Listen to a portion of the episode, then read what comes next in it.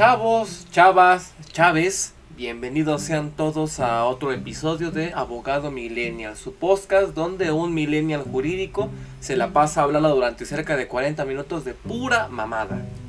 En el episodio de hoy vamos a tocar un episodio bastante especial, va a ser un tema muy particular porque vamos a hablar de un caso internacional.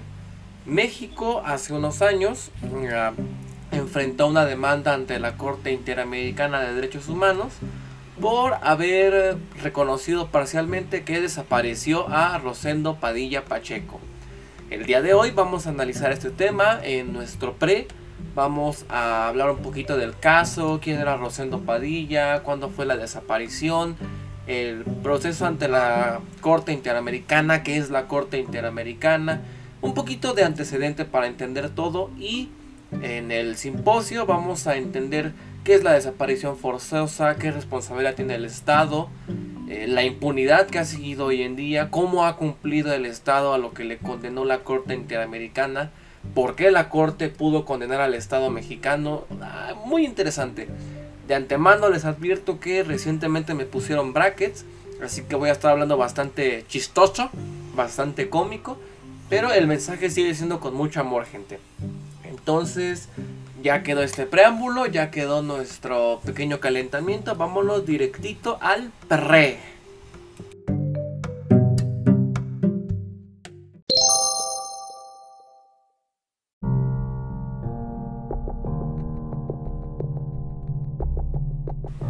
Vámonos derechito mi gente, vámonos recios. Eh, les advierto, esta circunstancia va a ser frustrante porque a la fecha al Estado le ha valido madres lo que pasó con Rosendo Padilla. Así que preparen para, sentirse bien indignados. Vamos, vamos a iniciar a quién fue Rosendo Padilla, quién es esa persona, por qué, por qué pudo haber sido víctima de desaparición forzosa. Rosendo Padilla fue un destacado líder del municipio de Atoyac de Álvarez, Guerrero, quien toda su vida se dedicó al cultivo y a la venta del café cereza. Eh, trabajó mucho tiempo también en mejorar las condiciones de su pueblo. Fue una, fue una persona muy provechosa, muy encaminada a mejorar la situación de su pueblo. Cuenta a su familia que lo que más le gustaba a Rosendo era escribir corridos, en los cuales reflejaba indignación, reflejaba sentimiento de injusticia, hablaba de cómo pasaba las cosas en su pueblo, cómo el Estado le valía madres, denunciaba abusos, etcétera. En sus corridos llegó a hablar acerca de otros luchadores sociales como Lucio Cabañas, Genaro Vázquez y el Partido de los Pobres de Guerrero. Seguramente no han escuchado estos nombres, esto quiere decir que el Estado ha cumplido bien su misión de apagarlos. Y pues digamos que este, este señor era un luchador del pueblo, era una persona que quería proteger y ayudar al pueblo. Eh, Debemos aclarar que durante los años 1960 y 70 en México ocurrió algo llamado la Guerra Sucia. En, ese, en esa época tan triste, tan dolorosa, el Estado mexicano se dedicó a detener, torturar, desaparecer y asesinar a todos aquellos que se dedicaran a los movimientos de reivindicación campesina es decir, tú eras una persona que estaba reclamando, oye Estado, ¿sabes qué? No me late lo que está pasando con mis tierras. El Estado te desaparecía, te madreaba, te torturaba y te asesinaba. Muchos, muchos activistas fueron víctimas de tortura, fueron asesinadas, están desaparecidas y a la fecha no ha habido ningún responsable. Con esto le quiero tirar tierra al PRI anterior, al PAN y a hoy en día a Morena. Ninguno ha hecho nada, ni siquiera nuestro presidente que tanto se jacta de ser del pueblo, les ha valido madres. Bueno, ya sabemos por qué se pudo haber detenido a este señor, el contexto de la guerra sucia, que no era un luchador social. Eh, la detención de Rosendo Padilla ocurre un triste día, el 25 de agosto de 1974 este señor es retenido junto con su hijo en un autobús cuando en un retén uno de los militares eh, reconoce al señor Rosendo Padilla y le dice te vamos a agarrar hijo de tu madre. Rosendo le pregunta, oye, ¿qué pedo, no? ¿Por qué me estás agarrando? No estoy haciendo nada. Y literal le dijo, te detenemos por componerle corridos a Lucio Cabañas. Fue trasladado al que era en aquel entonces el cuartel militar de Atoyac de Álvarez, donde fue visto por última vez. Si, si es 1974, estamos hablando que llevan aproximadamente unos 50 años sin que se sepa nada del señor. Eh, es algo bastante doloroso. La familia de Rosendo Radilla no se quedó quieta. Sin embargo, tuvo que esperarse hasta 1990 para realizar una denuncia ante la Comisión Nacional de Derechos Humanos, ante la Procuraduría General de la República, hoy Fiscalía, y ante la Procuraduría General de Justicia de Guerrero, hoy la Fiscalía General de Guerrero. A la fecha ha tramitado seis denuncias, pero la Fiscalía la ha valido madres, no ha hecho nada, y precisamente después de mucha indignación, acusan a esta gente con la CNDH. La CNDH emite una recomendación, esa cosa inútil que no sirve para nada y la fiscalía dijo, ah, a poca madre tu, tu recomendación, ¿qué crees? Me vale madres. Ante esta situación reiterada, ante esta negativa tan, tan constante, la, la familia de Rosendo Padilla denuncia ante la Corte Interamericana de Derechos Humanos esta presunta violación de derechos humanos. Ahora, ya habiendo tenido este contexto inicial, vamos a hablar muy rápidamente de qué es la Corte Interamericana de Derechos Humanos. Verán, un órgano internacional de derecho puede obligar a un Estado siempre y cuando el Estado se someta a la jurisdicción de dicho órgano internacional. ¿Qué pasa? Uno de los principios fundamentales de un Estado a nivel internacional es su derecho a la soberanía. La soberanía es la capacidad de autodeterminarse, decidir cuál va a ser su terreno, cómo se quiere gobernar, qué formas quiere implementar, etc. Ningún Estado puede intervenir en otro salvo con autorización de este o bajo la amenaza de algún tipo de situación terrorista, por ejemplo, Estados Unidos. Entonces, para que haya un organismo oficial que tenga la facultad de sancionar y condenar a un Estado, surge el Tratado Internacional de Derechos Humanos y ante él un órgano capaz de castigar, que es la Corte Interamericana de Derechos Humanos. Esta Corte eh, tiene facultad para juzgar a todos los estados, eh, estados por países, que firmen un tratado con él. Es decir, Supongamos que en tu casa tienen cinco personas. Esas cinco personas son independientes entre sí. Cada quien gana su dinero, cada quien tiene lo suyo, la casa es de todos, ¿no? Como se la vive teniendo pedos, dicen, ¿sabes qué? Vamos a pedirle al vecino que el, que el vecino nos resuelva cuando tengamos un pedo. Todos los familiares firman y por ello es que voluntariamente deciden someterse a la autoridad de este órgano internacional. Este órgano solamente, insisto, puede tener poder sobre esta gente. Si algún primo tuyo va a la casa, en este mismo ejemplo, y decide no firmar nada, pues la corte no va a tener facultad para regañarlo. Como México decide formar parte de este tratado desde el 24 de marzo de 1981, se vuelve obligatoria su participación en todos los casos donde se presuma una violación de derecho humano. Ahora, ¿qué implica? Por supuesto, el hecho de que la Corte pueda condenar. Pues, ¿qué puede decir México? Yo a ti te declaro culpable de esto, de esto y de esto. Entonces tienes que hacer esto, esto y esto. Imagínense una corte, un juzgado, pero en lugar de personas, es un estado y puede ser de un estado contra otro o en este caso de un estado contra una persona física.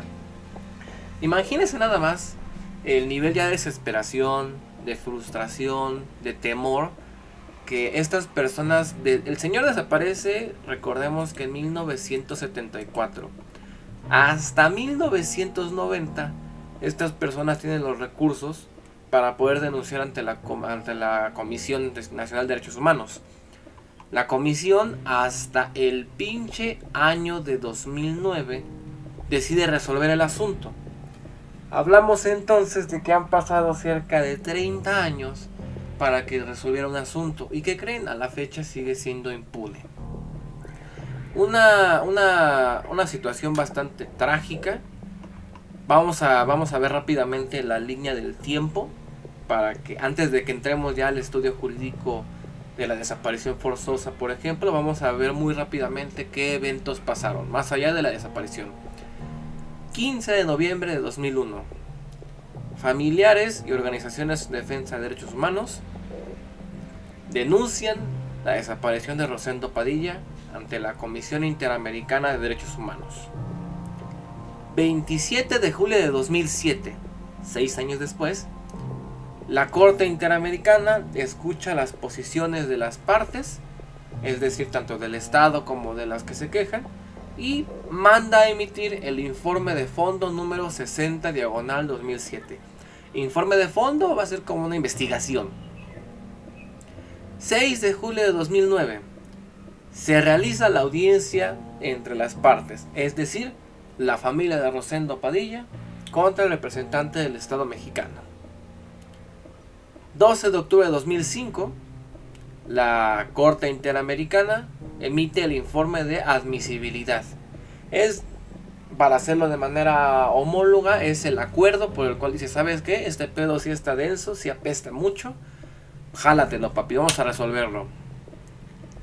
15 de marzo de 2008, la Corte Interamericana demanda a México ante la Corte Interamericana porque le ha valido madres todo lo que dijo dentro del informe de fondo. Imagínense qué tan indiferente era México, es, es totalmente, que a pesar de que tenía un informe ante el órgano que lo puede obligar a nivel internacional, se hizo bien pendejo. Clásico de la autoridad mexicana, espero que no me desaparezcan después de este episodio. Pero el 23 de noviembre de 2009, la Corte Interamericana emite una sentencia condenando al Estado por la desaparición de Rosendo Padilla. Híjole, qué, qué triste, qué triste que después de tantos años solamente sea este caso del señor Rosendo Padilla, el cual hizo tanto ruido porque hablamos de cientos de activistas, cientos, si no es que más de personas que su único pecado fue exigir mejores condiciones para su pueblo fue de no permitir que se le que los atropellaran con estos fines si quieren verlo capitalistas de dar terrenos a las grandes empresas. ¿Y cuál fue la respuesta del Estado? Híjole, me vale madres, mano. Oye, ¿qué crees? Vamos a tener que desaparecerte. No sé, mano, va, va, va a estar cabrón. Mira, lo platicamos en el centro militar y vemos qué pedito, ¿no? Vamos a ver qué pasa ahí. Híjole, no, no, yo creo que este caso, adelantándome un poquito al simposio, es de los que más me hace ruido gente, porque hablamos de una total impunidad del Estado. Hablamos de que el ejército en particular desapareció una persona por sus huevos y ya no, ya no, ya no, no ha habido responsables, no ha habido culpables, no ha habido sentencias, nada, no ha habido nada. Sí ha habido cambios en algunas leyes, pero a la fecha ni una sola persona fue condenada. Yo, yo no sé si eso me genera pánico, me genera tristeza o inclusive me genera indignación.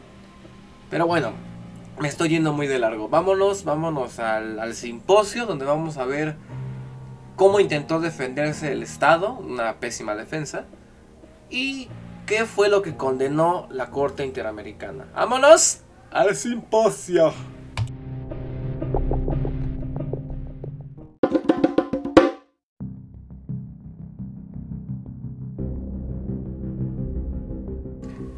Buenísimo, chulos, buenísimo. Vámonos ya a lo que es un poquito al estudio del asunto. ¿Qué fue lo que pasó? Eh, ante la demanda del Estado, es decir, de la, de la Comisión Interamericana ante la Corte, eh, se le dio oportunidad al Estado de contestar la demanda y asumir la responsabilidad o en qué términos asumir la responsabilidad, ¿no? El Estado, hay que reconocerlo, aceptó parcialmente la responsabilidad.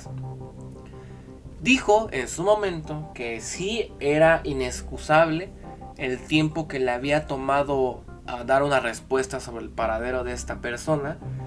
Sin embargo, se excepcionó, para aquellos que no sepan, una excepción es una contestación en cuanto a cómo no es aplicable el derecho que invoca una de las partes. Vamos a decirlo de nuevo. Por ejemplo, en una contestación de demanda, los abogados utilizamos excepciones y defensas. Una excepción es cómo te contraataco por las consideraciones legales, es decir, de, artículos de ley, estás utilizando. Por ejemplo, señoría, yo digo que esa persona me excepciono porque no tiene personalidad, porque el dueño del negocio es Pedro y él es Abraham, y no tiene ningún instrumento que diga que pueda ocupar, hablar en nombre de Pedro. Eh, o, pongo una excepción porque ese caso ya se juzgó y no debería poder juzgarse otra vez. Me explico, una excepción son las consideraciones del derecho. Y una defensa, por ejemplo, son una defensa ante las consideraciones de hecho. O ya la argumentación jurídica de por qué no aplica el caso que nos dice. Por ejemplo, señoría, no puede ser que yo le deba 100 pesos de la deuda de tal porque aquí está el recibo de que sí le pagué. Señoría, no puede ser que esta persona, mi cliente haya cometido el delito porque estaba en Cancún y el delito pasó en Cuernavaca. Esas son defensas. En este caso, el Estado eh, se excepcionó en cuatro vertientes sobre que no era aplicable el caso de la Corte Interamericana. Fíjense qué mañoso porque sí lo reconozco, pero tú no tienes la facultad de regañarme, corte. O sea, nótese cómo el Estado tan afán o tan interesado de no cumplir con su pinche obligación, que... Y el cinismo, mano, el cinismo, en decir, sí, sí, en efecto, eh, la, estoy cagando, no, no te lo niego, pero no me puedes regañar, papá. No, no, tú no me puedes hacer nada, güey. ¿Por qué? ¿Por qué decía esto? La primera excepción, y digamos de la que derivan todas las demás de alguna manera, dice, señor corte, tú no me puedes aplicar o no tienes competencia, eh, competencia entendiéndose la facultad de conocer y resolver el caso. Eh, tú no tienes competencia de saber este asunto porque yo firmé tu, tu tratado el 24 de marzo del 81 y, yo, y desaparecía el señor Rosendo en 1974. Mm. Entonces, no me puedes aplicar de manera retroactiva, es decir, a casos previos, algo que apenas firmé. Es, está, muy, está muy cabrón. Y quizás si el delito se hubiera consumado, es decir, se hubiera concluido antes de que se hubiera firmado el pacto, con todo gusto hubiera transcurrido. Pero ¿qué pasó ahí? Como ve, como un pequeño sumario de derecho penal, hay delitos que en cuanto a su modalidad o su comisión se divide, se divide en tres formas. Instantáneos, esos que el acto empieza y termina. Hay una cadena de actos que, que se fue a la chingada, ¿no? Por ejemplo, un robo. El robo inicia cuando te quito el teléfono y termina cuando me lo llevo. Es un delito instantáneo a la chingada. un homicidio. Inicia en cuanto privo de la vida a la persona y termina cuando privo de la vida a la persona. Luego tenemos los delitos continuos o permanentes. Estos son delitos que se siguen, siguen ocurriendo, pese a que, digamos, el evento que lo inició ya concluyó la violación, el perjuicio o la afectación al bien jurídico sigue viéndose afectada. Un ejemplo muy claro es la desaparición forzosa, el secuestro, la tortura, la privación de la libertad. Pese a que el delito, digamos, inicia cuando a mí un ministerial me detiene por sus huevos y me desaparece, no quiere decir que eso, que el delito ya acabó Hasta en tanto no me liberen o se presuma mi muerte, el delito sigue pasando, sigue ocurriendo y por lo tanto no ha concluido sus efectos. El, tercer tipo son los delitos continuados, es donde tenemos un solo delito, pero que se repite en múltiples ocasiones de la misma manera. Los famosísimos robos hormiga, por ejemplo, en los cuales yo durante cada semana, por ejemplo, a una cuenta bancaria aleatoria la hackeé porque soy muy cabrón y cada quincena le bajo 500 pesos de la quincena a esa persona. Pese a que solo es un delito que termina e inicia como es una conducta reiterada de muchas veces, se le llama continuado. Porque hay una sola acción, hay un solo origen en donde simplemente se van repitiendo los actos. Es el mismo acto, misma dinámica, misma naturaleza, solamente que son muchos hechos pasándolo en una cadenita. Si lo pudiera poner como una metáfora, un delito instantáneo, imagínense que es una esfera solita. Un delito continuo es una esfera que se estira, se estira, se estira como plastilina. Y un delito continuado es de esta esferita salen muchas bolitas que van como por una línea de tiempo que se van embarrando. Bolita 1, bolita 2, bolita 3.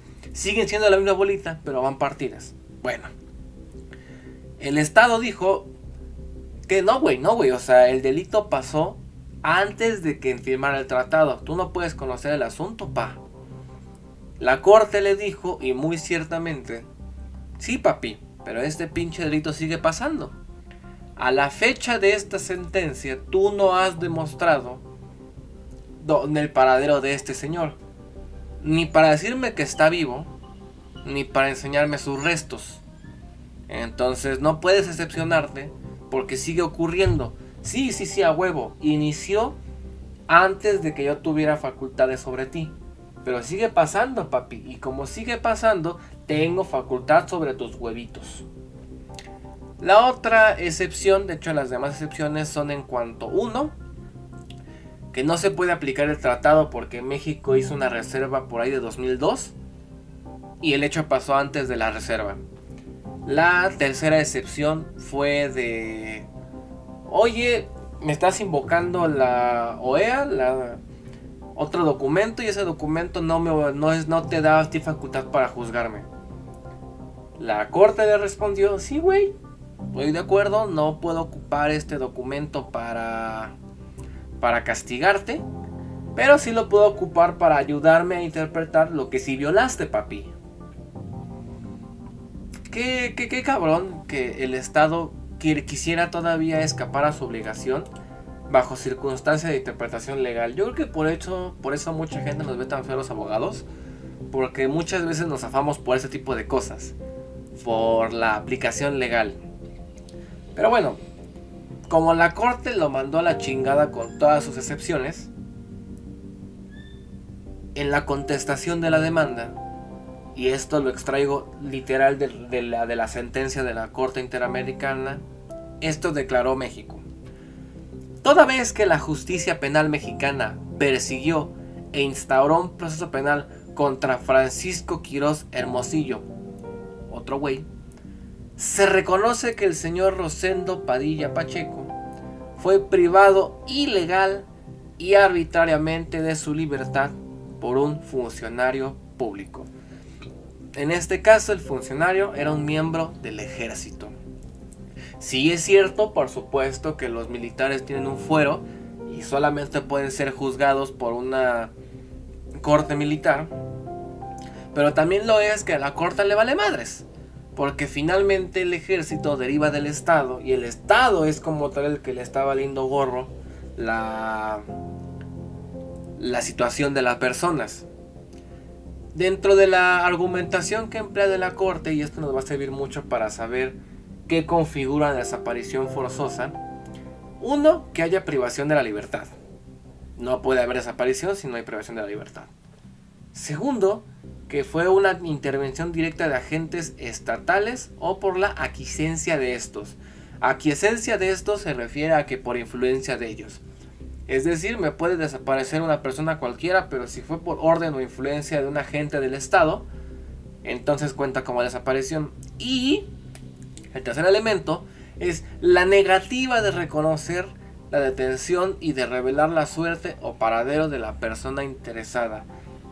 Para que constituya este delito, según la corte, es uno que agarra a la persona por mis cojones, dos que sea a través de alguien que represente el Estado y tres que me niegue a reconocer la detención y me niegue a decir dónde quedó esta persona. Fíjense qué, qué triste, qué triste que haya una figura penal para el hecho de reconocer que al Estado de repente le vale madres y si estás en contra de él, bueno, en su momento era más ojete, ¿no? Hay que, hay que reconocer que desde tiempo para acá ya no es común, al menos que seas defensor ambiental, ahí sí valiste verga, pero ya no es tan común que desaparezcan a las personas porque sí. O si lo hacen, hay que reconocerles que son más discretos, ¿no? Por este tipo de elementos, la corte condenó al Estado mexicano a resolver este pedo. Ahora, vamos a, vamos a, antes de hacer como que el análisis y reflexión, ¿qué condenó la Corte Interamericana al Estado mexicano? Lo condenó a tres cosas. A reparación de daños a la familia, a llevar a cabo una investigación penal y C, realizar cambios estructurales en su sistema. Vamos a hablar de la reparación familiar. Es cierto, ya le pagó a la familia un concepto de daño material y moral, ya lo hizo. También es cierto que publicó eh, la sentencia en la página de la Procuraduría General de la República. Es decir, es un reconocimiento total. Es, es muy importante, eso debo destacarlo. Hablar de un problema lo visibiliza. Reconocer que existe una situación y hablarla la hace pública. Y cuando la hace pública tiene efectos. Entonces, al momento de obligar que esta sentencia se haga pública, es como decir, sí, el Estado es un ojete y desaparece gente. Puede que no sea la sanción más grande, pero finalmente el simple hecho de reconocerlo ya es mucho. También ordenó que se publicara una semblanza de vida de Rosendo Radilla Pacheco, también se cumplió. Es decir, que reconozcan la vida de esta persona que hizo y por qué pitos la desaparecieron. Y finalmente la condenó a México a reconocer la responsabilidad internacional. El acto se realizó sin el acuerdo de la familia, por lo que no asistieron, así que la corte dio por cumplido este punto. Yo creo que es muy entendible la postura de esta persona, porque yo creo que lo que ellos querían era ya, librarme del problema. Sé que hasta aquí voy a llegar, no va a haber más, ah, ni pedo, ya, ya quiero librarme de este asunto. Creo que es algo muy humano, ¿saben? En cuanto a la investigación penal es donde debemos darnos una presión de huevos. Condenó y ordenó que se identifique y sancione a los responsables de desaparecer a Rosendo. No se ha cumplido. A la fecha de hoy no se ha condenado a nadie por desaparecer a ese señor. Y por vía de consecuencia, tampoco se ha sancionado a nadie por toda esa obligación de gente, todo ese mar de personas que luchaban y que los desaparecieron. Y yo creo que esto es muy importante de destacar, gente, porque deben de saber que a los defensores del medio ambiente, a los que defienden los santuarios de los animales y a bosques y selvas, les están haciendo lo mismo.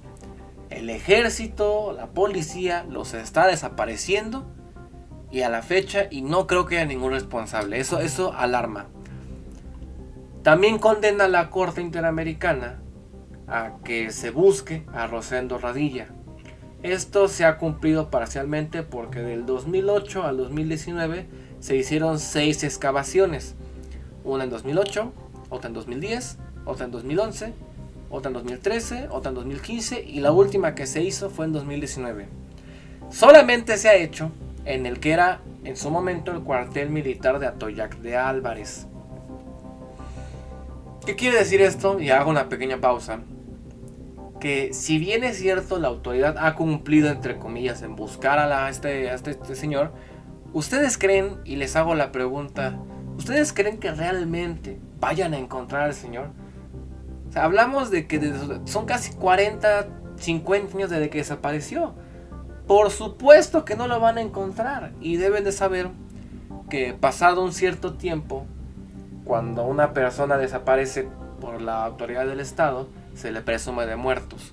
Entonces lo más seguro es que este tristemente ese señor murió torturado, murió golpeado y murió quemado, desapareció de alguna fosa, él se convirtió en unos huesos más. ¿Todo por qué? Por querer defender su pueblo. También la Corte ordena una serie de cambios estructurales en las leyes y en las normas de México. Obliga a que reforme el Código de Justicia Militar, es decir, el Código, digamos, penal para el ejército. Pero nótese que esto fue insuficiente porque no hace mención de nada respecto a qué pasa con el fuero militar en los casos de violación de derecho humano cuando la víctima sea al mismo tiempo un militar activo. O sea, sí reformaste, sí dijiste cosas muy bonitas de la desaparición forzosa, pero lo que yo quería que hicieras, güey, te vale madres. También ordena que reforme el Código Penal Federal para hablar del tema de desaparición forzosa, y si lo hizo, porque el 17 de noviembre de 2017 se publica la Ley General en materia de desaparición forzosa, desaparición cometida por particulares y el Sistema Nacional de Búsqueda de Personas. Sin embargo, esta ley no cumple con los estándares internacionales de desaparición forzosa. Uno de los ejemplos más claros de esto es que la ley no establece ninguna sanción para un superior jerárquico, un comandante, un general, un jefe de estado, no sé, dice, no, no hay pedo con ellos, solamente me voy a ir contra el soldadito.